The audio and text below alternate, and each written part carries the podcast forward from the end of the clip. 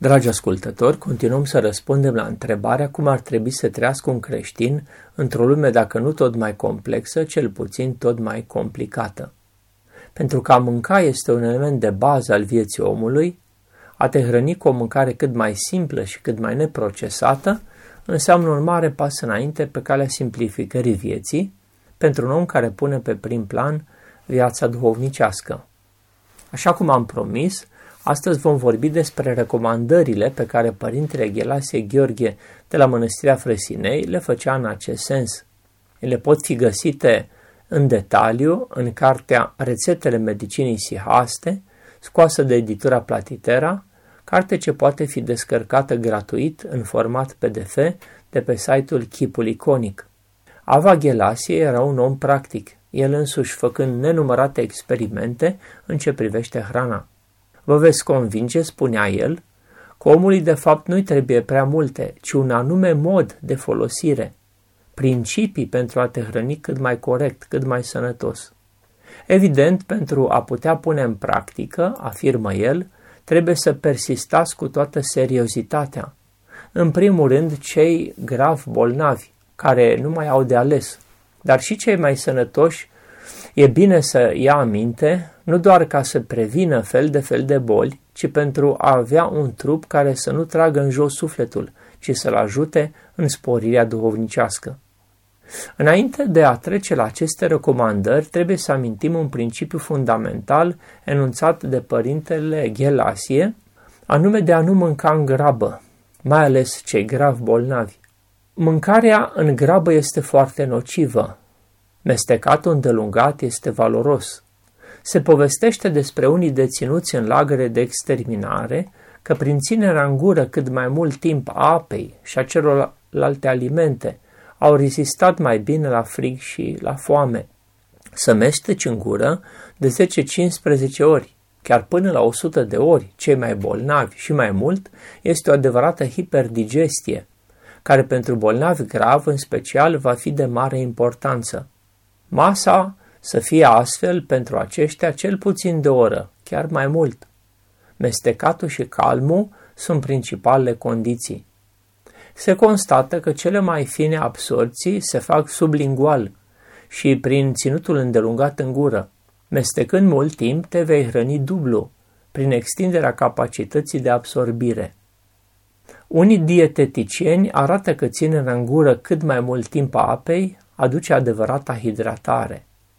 Tot în sensul celor de mai sus, părintele Ghilasie sfătuia ca cei bolnavi să mănânce cu lingurița, mestecând foarte bine, la cei bolnavi digestia făcându-se în gură.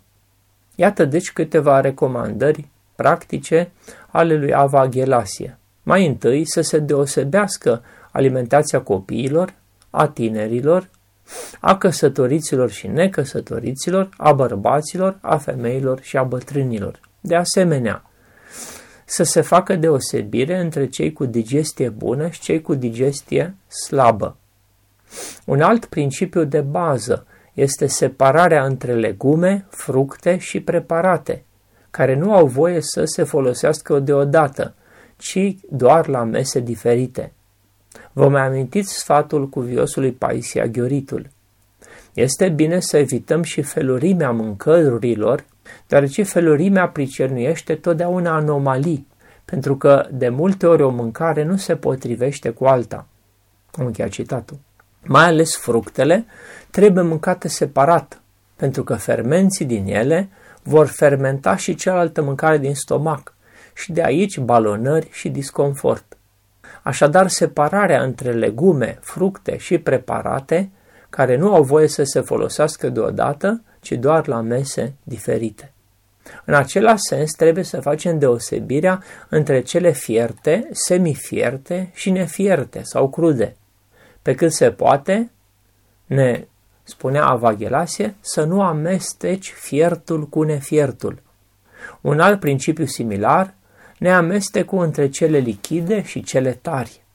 De asemenea, separarea între dulciuri și proteice, care nu au voie să fie deodată, grăsimile fiind în schimb neutre. Părintele Ghelasie recomandă E foarte bine să nu fie prea multe amestecuri. Cel mai indicat este să te saturi dintr-un singur aliment cu foarte puține ingrediente, condimente. Unii vorbesc și de anumite ritmuri biologice. Dimineața să fie folosite alimentele nedulci și proteice, la prânz o mâncare preparată și tot proteică, seara se pot folosi cele ușor dulci și uleioase. Lactatele pentru cei bolnavi să fie folosite cu strictețe doar pe stomacul gol și simple, fără pâine sau altceva, dat fiind faptul că cele mai mari toxine le produc lactatele combinate cu alte elemente, ce fac stază în intestine. Din rezultatele experimentărilor făcute, Părintele Gerasia a realizat că de mare folos este alternanța. De exemplu, într-o zi, alimentul principal să fie, de exemplu, pâinea puznicească de grâu, acea pâine din grâu zdrobit, amestecat cu apă, întins ca o cocă, ca un biscuit, pe o sită, undeva la aer, lăsat 80 ore și mâncat în acest fel.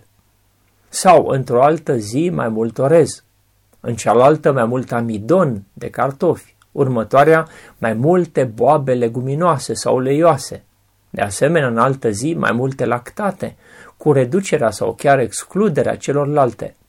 Se poate face și o selectare în acest sens, doar cu fructe sau verdețuri. Meniurile dumneavoastră să fie în această diversitate selectivă. În viziunea lui Ava Ghelasie, de mare importanță este conținutul de alimente ce umple intestinele pe anumite perioade de timp. În intestinele noastre există o floră microbiană saprofită nenocivă pe bază de alimente naturale și nefierte, dar și una infecțioasă, nocivă și toxică pe bază de alimente preparate prin fierbere, prin gătire, prin foc. De asemenea, o atenție în acest sens de a schimba alimentele din când în când e necesară. Mănâncă în anumite zile sau perioade mai multe verdețuri, legume sau mai multe fructe sau mai multe cereale sau mai multe lactate. Așa se vor face niște curățiri, spălări ale intestinelor. Cel mai important este ca dimineața să se bea apă și să se facă o hidroterapie cu supe, ciorbe, sucuri, fructe, pentru a spăla și desfunda organele interne și sângele. Și tot așa de important este spălarea intestinală cu alimente nefierte, crude, naturale. De aici valoarea unei mâncări cât mai sănătoase dimineața. Nu au voie să se întâlnească, așa cum am spus, alimentele fierte cu cele nefierte. Nu au voie să se întâlnească dulciurile cu proteinele și cu lactatele, fiecare separat la câte o masă. Salatele crude nu trebuie să le mâncați cu fierturi, că fermentează foarte toxic, ci pe stomacul gol și fără altceva. Ascultând aceste recomandări, mulți vor protesta, pentru că de ani de zile ne-am obișnuit să punem la grămadă toate felurile de alimente, să facem toate amestecurile posibile. Adesea nici nu ne-am pus problema că nu e bine să amestecăm diferite categorii de alimente.